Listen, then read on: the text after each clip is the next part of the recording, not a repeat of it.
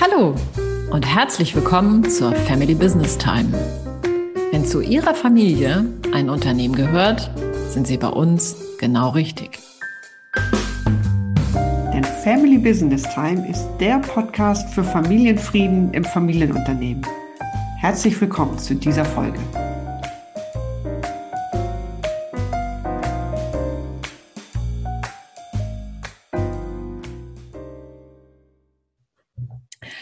In unserer Folge heute spreche ich mit Peter Kurs und darüber freue ich mich sehr, sehr, sehr. Peter ist Gesellschafter und Geschäftsführer des Kaufhauses CJ Schmidt in der norddeutschen Stadt Husum, direkt an der Nordsee.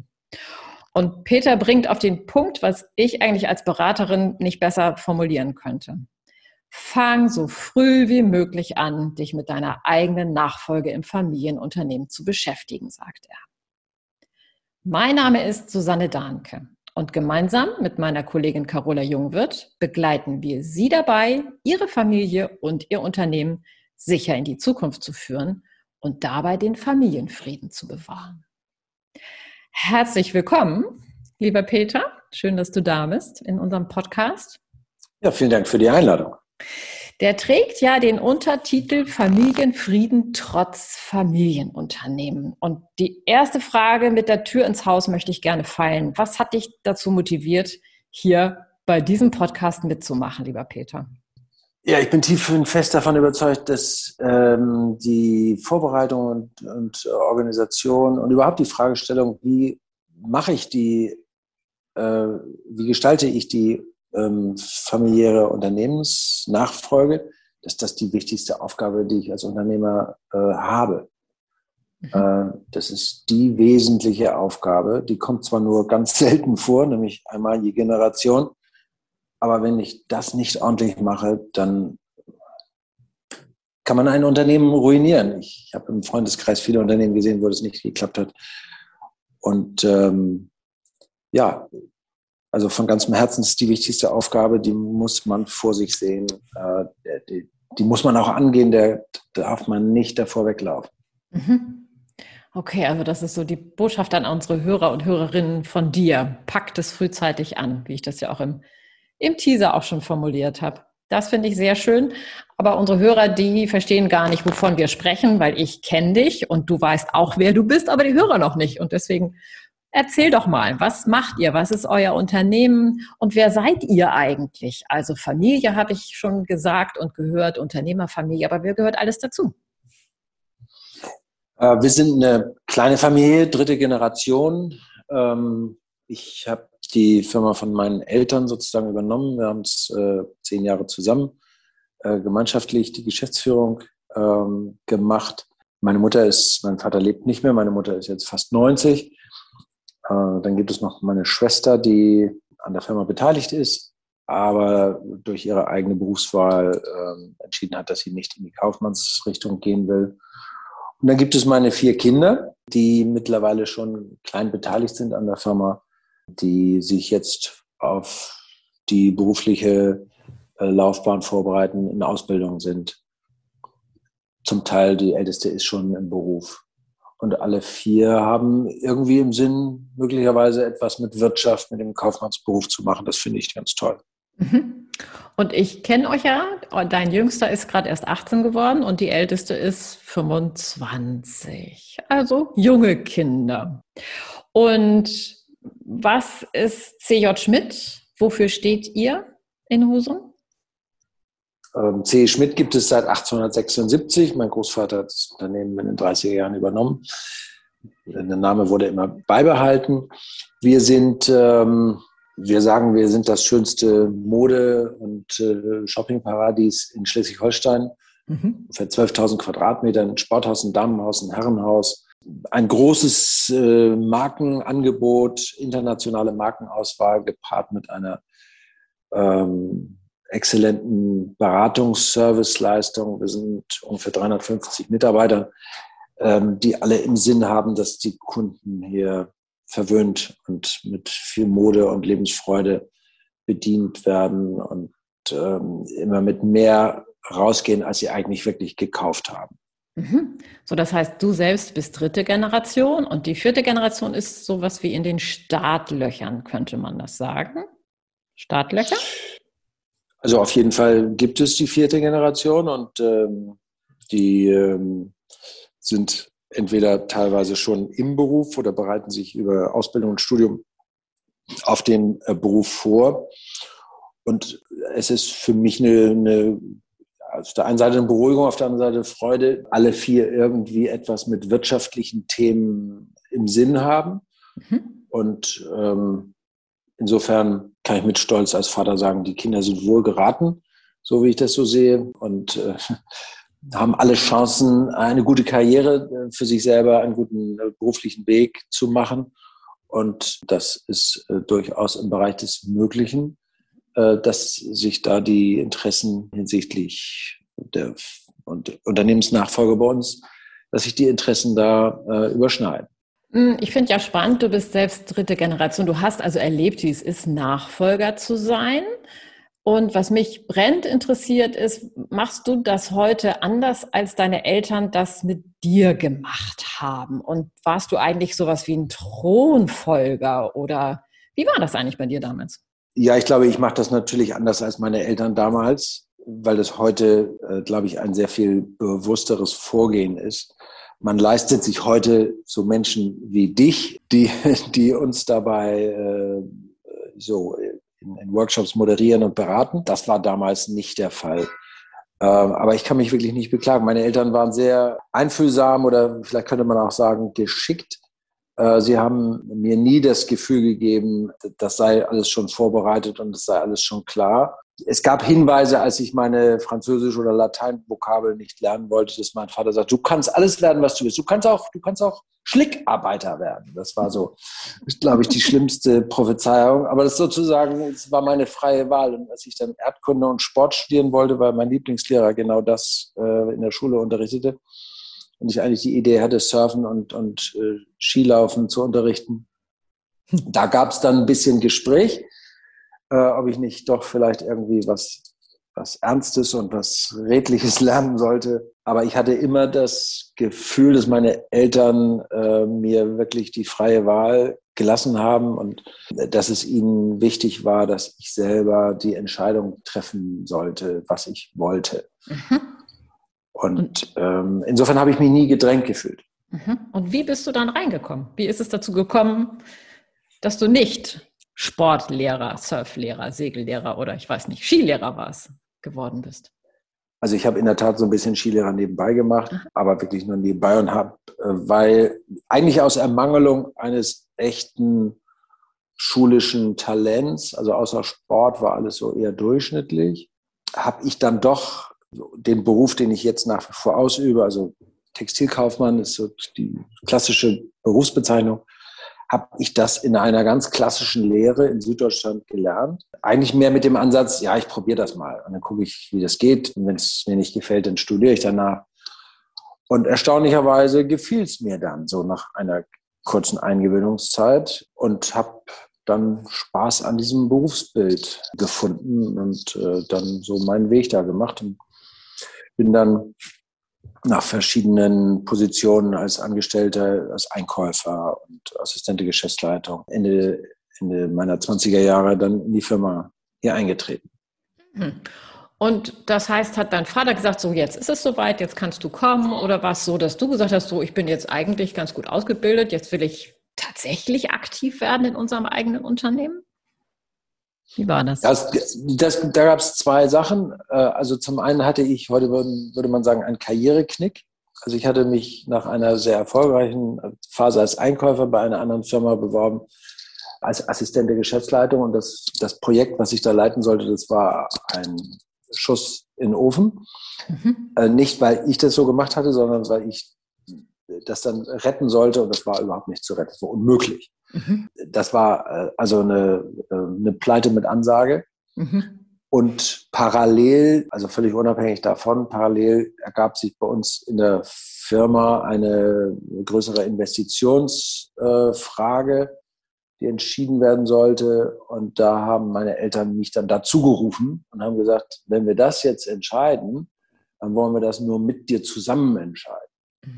und das fand ich, also da fühlte ich mich dann ziemlich, ja, respektiert und erkannte dann auch, uh, okay, wenn wir das jetzt entscheiden, müssen wir natürlich auch darüber reden, was wir denn damit machen und schwuppdiwupp war das eigentlich relativ schnell klar, dass ich dann auch infiziert war mit dem Operativen gleich. Ja, und dann hat es sich so ergeben. Aha.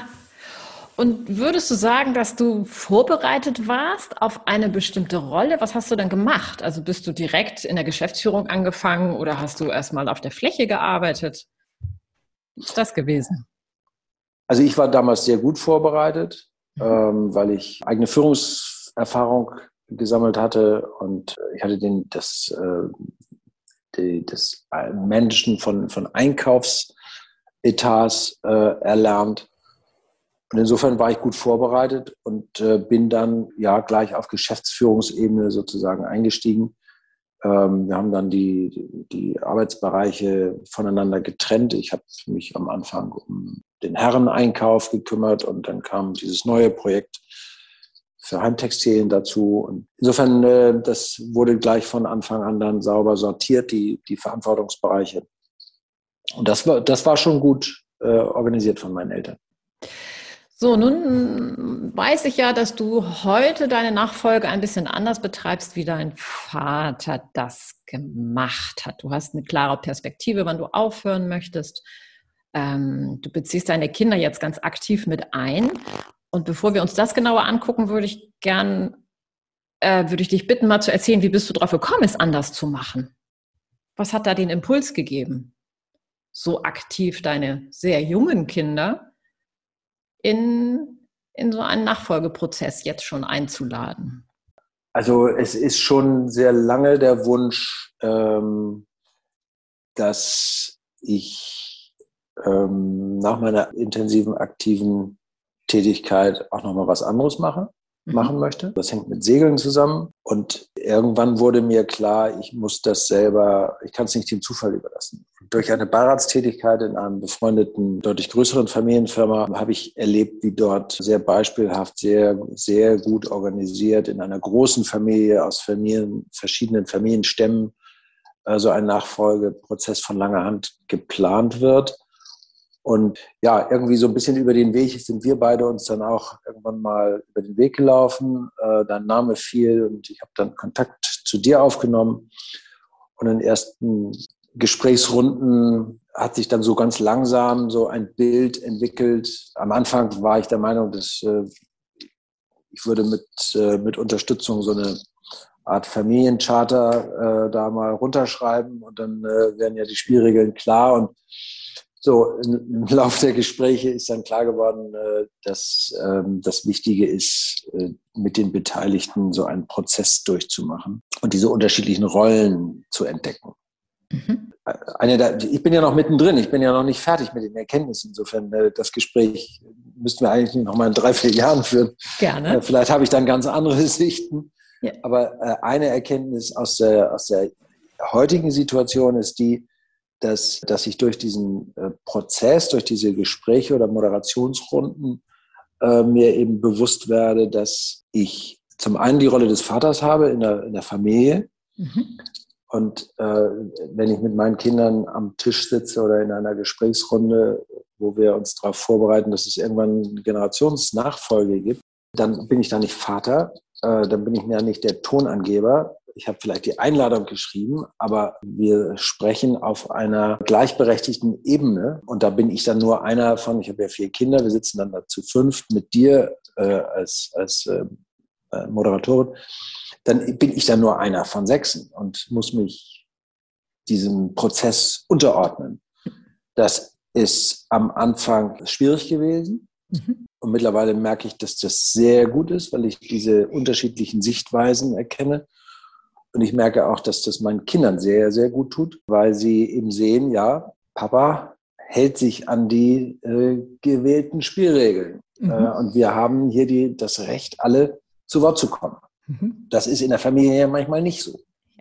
Da ist der lauteste dann äh, der, der Rede. Also um es in meinen Worten zu sagen, würde ich sagen, ihr seid natürlich eine Familie und wenn ihr privat zusammenkommt, seid ihr als Familie zusammen. Und in diesen Workshops Da trefft ihr euch als Unternehmerfamilie. Und da gibt ja. es Spielregeln und da gibt es schon jetzt sowas wie Gleichberechtigung. Jeder darf was sagen, jeder darf eine Meinung haben, die darf auch anders sein als die, als deine zum Beispiel. Und das ja, führt natürlich dazu, dass ein ganz anderes Miteinander passiert als am Küchentisch als Familie ohne Unternehmen. Hm. Ich bin ja, darf euch ja jetzt seit drei Jahren ungefähr begleiten. Zweimal im Jahr sehen wir uns zu diesen Familienworkshops und da arbeiten wir ja zum Beispiel an Rollen, wir arbeiten an dem Thema Kommunikation als Unternehmerfamilie. Ihr übt das ein bisschen miteinander. Wir gucken uns Nachfolgemodelle an. Und du hast eben schon mal gesagt, das hat irgendwie eine Wirkung auf die Kinder oder auf euch als Familie, würde ich eher sagen. Magst du es noch mal ein bisschen genauer beschreiben? Was, wie verändert das diese Arbeit in dieser professionellen Art, so sage ich das mal, eigentlich euer Familiensein? Ob es jetzt das Familienphänomen verändert aus der Sicht der Familie, das möchte ich jetzt, das kann ich jetzt gar nicht so genau sagen.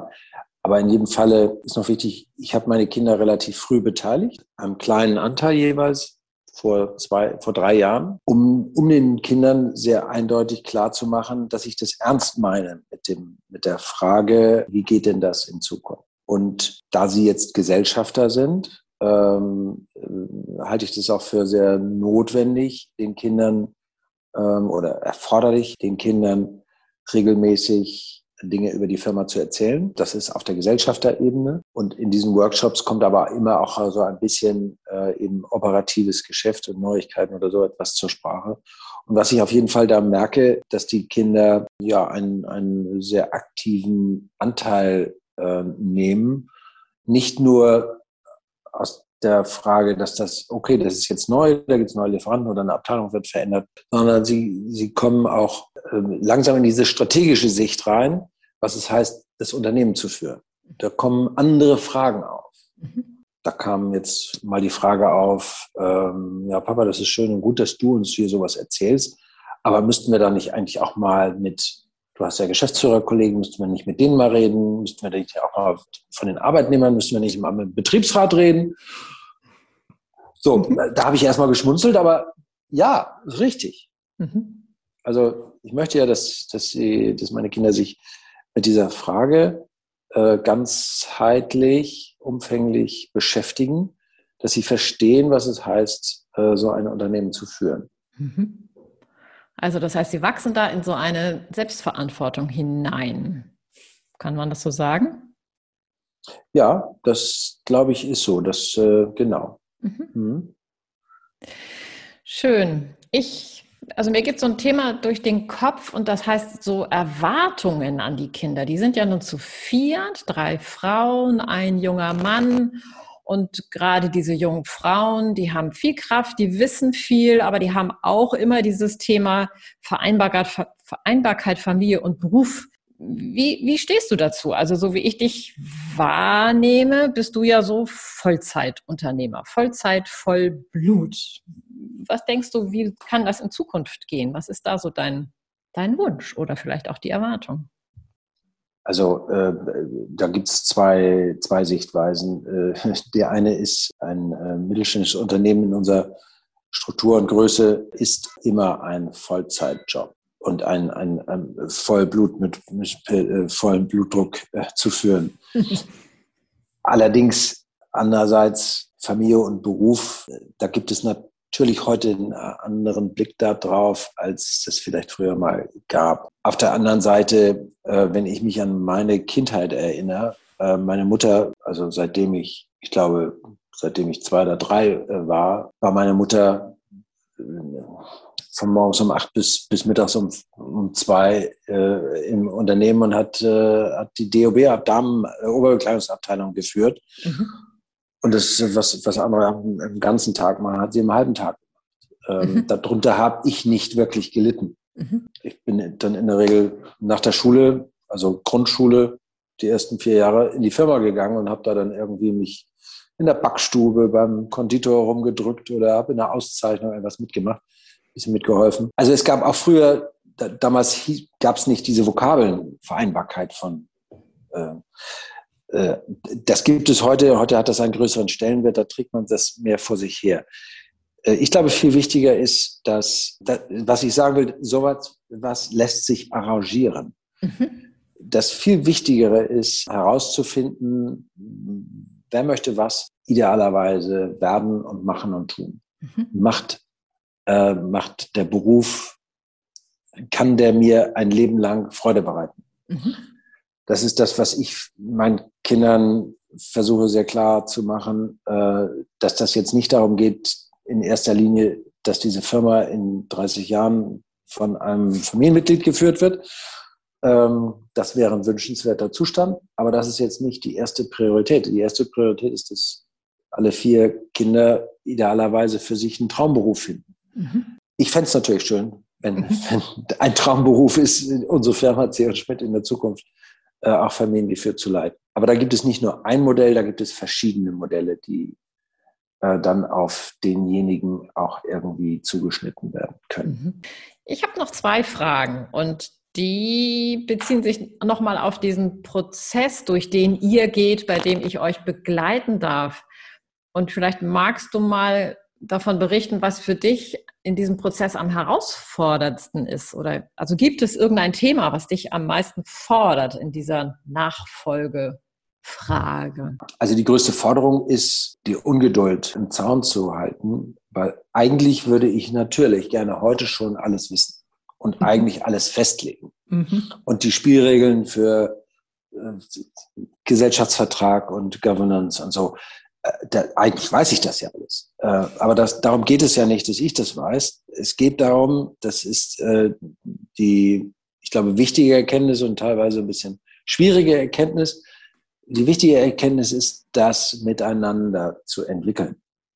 Also das Phänomen für mich ist, äh, ich bin von Natur aus sehr eher ungeduldig, dass ich mich da zurücknehme und das war anfänglich sehr schwer. Mittlerweile würde ich sagen, ich bin da schon sehr ruhig geworden, sehr geduldig geworden für meine Verhältnisse, mhm. weil ich merke, dass dieser Prozess so nach zwei, drei Jahren eine eigene Dynamik bekommt. Und ähm, ich kriege da das Zutrauen, dass der Prozess gelingen wird. Mhm. Ohne das Ergebnis heute schon zu kennen. Ja, sehr schön. Ähm, als ich dich damals kennengelernt habe, vor, glaube ich, fünf Jahren, da hattest du so diese Marschrichtung, wenn ich mich richtig erinnere, in fünf Jahren möchte ich aufhören zu arbeiten. Wie alt bist du jetzt, Peter? Ich bin gerade 60 geworden im Januar. Okay. Was, wie heißt die Marschrichtung jetzt? Oder sagst du wirklich, nö, das, das soll sich entwickeln? Ich weiß schon, dass ich irgendwann auf meinem Segelboot sitzen will, aber es gibt jetzt nicht so einen Zeitpunkt X, zu dem ich dann auch verschwunden sein möchte. Wie ist es da für dich? Mhm. Na, ich habe vor drei Jahren meinen Kindern gesagt, dass ich in zehn Jahren, also von jetzt an sechseinhalb Jahre, mhm. äh, möchte ich äh, ein, ich glaube, ich habe gesagt, ich möchte um die Welt segeln. Ob ich dann mhm. wirklich um die Welt segel, das äh, lassen wir mal offen. Und vielleicht ist die Welt auch das Mittelmeer oder so. Ähm, aber da möchte ich mich äh, unabhängig vom, von unserem operativen Geschäft machen und würde dann gerne eine Lösung für die Frage, wer führt denn unternehmerisch das operative Geschäft. Und das habe ich meinen Kindern sehr klar formuliert. Das haben die auch sehr klar mit Verständnis aufgenommen. Also ich glaube, das war gut, diesen, äh, dieses Zeitziel weit nach vorne zu setzen, äh, um meinen Kindern eben klar zu sagen, zum einen, ja, ich will das so, aber zum anderen, da gibt es keinen Druck, keinen mhm. Zeitdruck. Mhm. Peter, vielen, vielen herzlichen Dank. Für mich bist du ja, ich habe es dir schon mal gesagt, aber ich sage es jetzt auch nochmal so ganz öffentlich, in der Hinsicht tatsächlich der Vorbildunternehmer, weil ich kenne keine Familie, die so früh so so gelassen, so intensiv, mit so viel Klarheit an dieses Thema geht. Und ich freue mich sehr, sehr, sehr, dass du uns davon heute erzählt hast. Und ich freue mich auch sehr, sehr, sehr, dass ich euch, dich und deine Kinder dabei begleiten darf. Vielen Dank dafür. Ich glaube, das äh, finden wir genauso gut. Äh, das macht immer viel, also Spaß und, und äh, bringt uns, glaube ich, jedes Mal auch ein Stückchen weiter in diesem Prozess. Danke, Peter. Vielen, vielen Dank für das Gespräch. Kommen wir noch zu unserem Inspirationsimpuls, lieber Peter. Hast du unseren Hörern was mitgebracht für die Zeit bis zur nächsten Folge? Also ich habe diese Frage dann ja zu Hause diskutiert, also mit meiner Frau. Und also ich lese im Moment ein Buch. Ich habe äh, erst gefragt, kann ich das hier überhaupt sagen? Betreutes Fühlen von Dr. Wie heißt er? Dr. Öhmscheid oder so? Aha. Zusammen mit, mit Atze Schröder. Ja. Die machen zusammen einen Podcast, so ist ja. es. Äh, Betreutes Fühlen und der, der, dieser Psychologe, der hat dazu auch ein Buch geschrieben, Betreutes Fühlen. Ist, glaube ich, sehr bekannt, ist Nummer eins auf der Sachbuchagenda. Äh, sehr lustig zu lesen, äh, kurzweilig, mit, mit tiefgründigem Background sozusagen. Aber das ist eigentlich nur das eine Thema. Ich wollte eigentlich berichten, was mich inspiriert, so äh, wenn ich so an Sonntagen nichts vorhabe oder abends mal so Spätsommer ist es schön. Was ich total gut finde, ist, sich auf den Rasen zu setzen und Unkraut zu zupfen. Meditatives Unkrautjäten ist großartig. So eine Stunde oder zwei sonntags nichts hören, nichts hören, nicht reden, äh, nichts sehen, nur äh, einfach so vor sich hin eine stupide Tätigkeit machen. Äh, das finde ich, ähm, mache ich nicht so oft, aber so alle paar Wochen mal zum einen sehr beruhigend und zum anderen sehr inspirierend, weil da kommen, da kommen irgendwelche Gedanken hoch, die lange äh, weg waren oder ähm, die nochmal eine Bewältigung brauchen. Sehr schöner Impuls. Herzlichen Dank, Peter. Den Hinweis. Und übrigens, Unkraut gibt es genug bei mir im Garten oder bei uns im Garten. Ja, im Moment sowieso. Dieses Betätigungsfeld, ja genau, es ist ein ja. fruchtbarer Sommer gewesen. Genau.